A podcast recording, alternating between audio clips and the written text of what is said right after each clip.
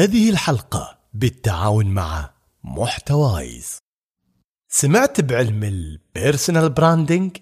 ببساطة هو أنك تتعلم كيف تسوق لمهاراتك ولنفسك لكسب عملاء أو تحصل على فرص وظيفية أكثر. بودكاست كبسولة تسويق من تقديم فريق تسويق ساب مينا. في كل تاريخ 11 من الشهر حلقة جديدة للحديث عن كل ما هو جديد في عالم ال marketing. رابط البودكاست خلينا لكم في صندوق الوصف.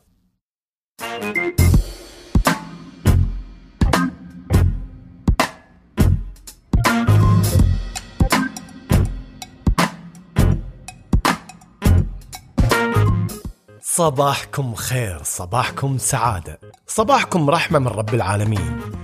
الله شحالات الجو هاليومين؟ الهواء بارد يرد الروح ويجيب السعادة. يبقى عليك أنت أنك تكون مستعد لاستقبال هالسعادة. وماكو أجمل وأنسب من أنك تستمع لبودكاست صباحو اللي يخليك تشعر بسعادة وأنت تسمع حلقاته مع بداية يوم جديد.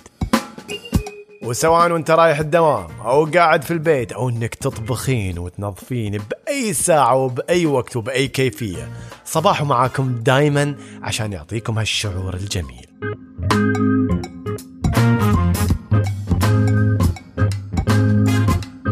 بصراحة سعيد جدا من كمية الرسائل اللي توصلني سواء صوتية أو كتعليقات سواء على الإنستغرام أو الواتساب أو تويتر.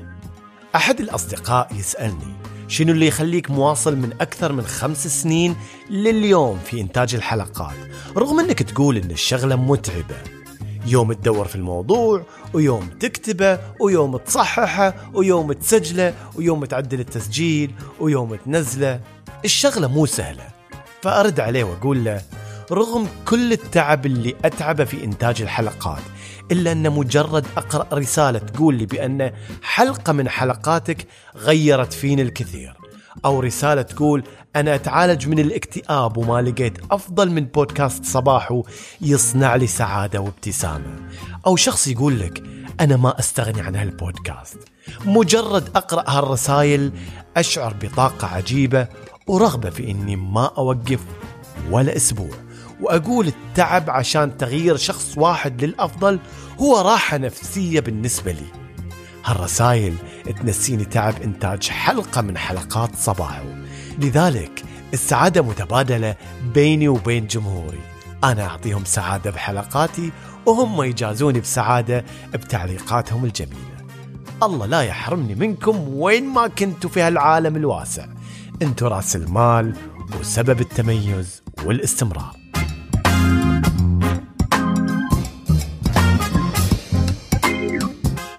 قبل ما نبدأ حلقة هالاسبوع من بودكاست صباح ودي أبارك لمتابعتنا على سناب شات مريم عبد الله من البحرين واللي فازت معانا بكوبون مشتريات من أحد المتاجر المشهورة.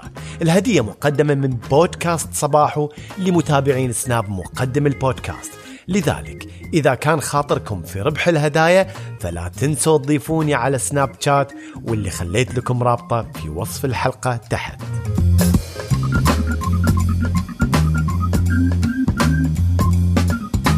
طيب شنو موضوعنا لهاليوم؟ موضوعنا راح يكون مفيد وجميل وقصير وودي إن من بعد الحلقة إنكم تشاركوني ارائكم في الموضوع. وإذا كان في مواقف صارت لكم من قبل في هالموضوع هم بعد شاركوني. شاركوني على تويتر أو على إنستغرام أو حتى السناب. وقبل ما نبدأ حلقتنا لهاليوم خلونا نبتسم ابتسامة جميلة وعريضة ونقول سوا يا صباح.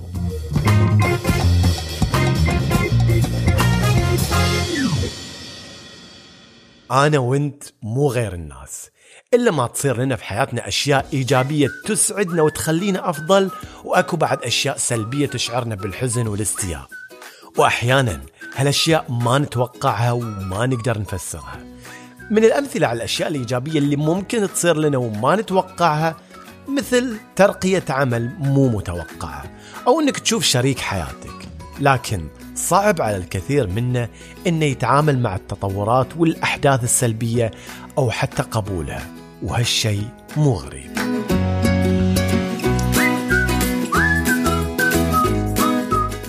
أحد متابعين البودكاست وفي رسالة خاصة يقول بأن انصدم لما بلغوه بشكل مفاجئ إنهم راح يفصلوه من عمله ومنصبه اللي كان عبارة عن مدير تنفيذي في إحدى الشركات. بالرغم من انه حقق نجاح كبير خلال السنتين اللي قضاهم في هالوظيفة. يقول عبد الله استغربت من استغناء الشركة عني وما عرفت سبب طردي من المنصب بالرغم من إنه بعد كان محبوب من زملائه وبقية الموظفين.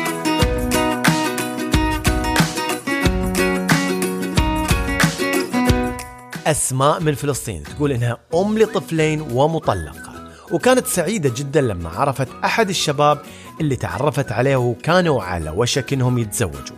ولكن فجأة صار خطيبها بارد مشاعر ومو قادر يكمل العلاقة وخبرها إنه يبي ينهي هالعلاقة.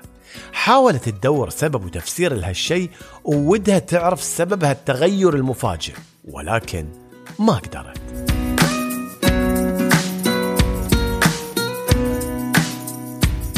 الأشخاص اللي مروا بتجارب مشابهة لتجارب عبد الله وأسماء بيفهموا ليش عبد الله وأسماء ودهم يفهموا اللي صار لهم ومحاولاتهم الإجابة على التساؤلات اللي تركها الآخرون من خلال تصرفاتهم المفاجئة.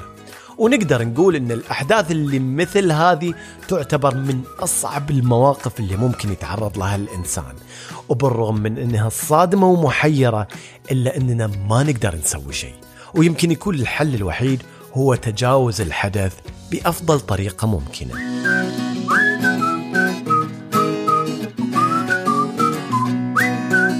أكو ناس وايد مروا علي ينتقدوا ويلوموا أنفسهم خلال محاولاتهم فهم الأشياء اللي يعتبروها مو منطقية. الأشخاص اللي يعانوا من مشاكل في تقدير ذاتهم عرضة لخطر اللوم أو اللي نسميه العتاب يعاتبوا أنفسهم واحيانا يبالغوا في تفسير بعض المواقف السلبية وهالشيء بيزيد من شعورهم بالاستياء من أنفسهم. هالأشخاص دائما تسمعوهم يقولوا الظاهر إن العيب فيني. أو إنه يقول أنا السبب وشكلي سويت شي غلط. أو مثلا يقول شكلي ما كنت كف عشان هالطرف يستمر معاي. بالرغم من أن عتاب النفس لابد وان إحنا نتجنبه إلا أن تساؤل الشخص المتضرر عن الأشياء السيئة اللي سواها وسببت له سوء الحظ ممكن يكون مفيد جدا. مثلا عبد الله بدأ يبحث ويتساءل عن الأشياء اللي سواها ونتج عنها الطرده من الشركة عشان يتعلم شيء للمستقبل ويستكشف نفسه ويتعرف على الأسباب. تدرون عاد أن عبد الله لما بحث واستكشف سبب طرده لقى بأنه مو هو السبب وأنه ما ارتكب خطأ عشان يتم الاستغناء عن خدماته. كل ما في الموضوع بأن رئيس عبد الله يعتقد بأن بالرغم من أن عبد الله حقق نجاح إلا أن الوظيفة هذه تحتاج إلى شخص أكثر عدوانية. بالرغم من أن مجلس الإدارة مو موافق على هالقرار إلا أن رئيس الشركة كلمته ما تتغير ويبغى يغير هالشيء. استكشاف عبد الله لسبب الاستغناء عنه ساعد على انه يتحاشى لوم نفسه بالإضافة إلى انه طلع وهو محترم نفسه ومحافظ على كرامته.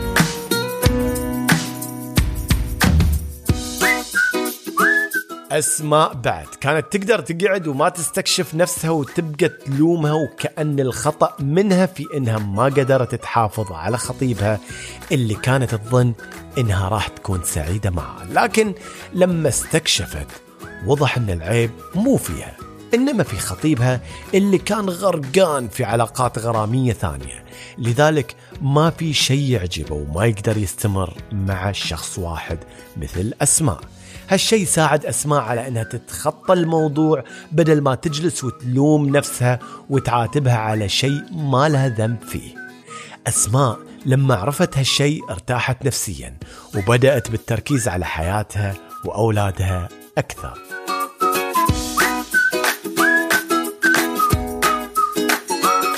بعض المواقف السيئة ما نكون إحنا السبب فيها ولا لنا فيها لا ناقة ولا جمل. ما نقدر نفسرها لكن نقدر نستكشف الأمور عشان نفهم الأسباب اللي بالتالي راح تخلينا نفهم ونعرف بأن الخطأ مو خطأنا وبالتالي نوقف عن عتاب أنفسنا ولومها بشكل مبالغ فيه واللي بالنتيجة راح يؤثر على نفسياتنا وحياتنا بشكل سلبي.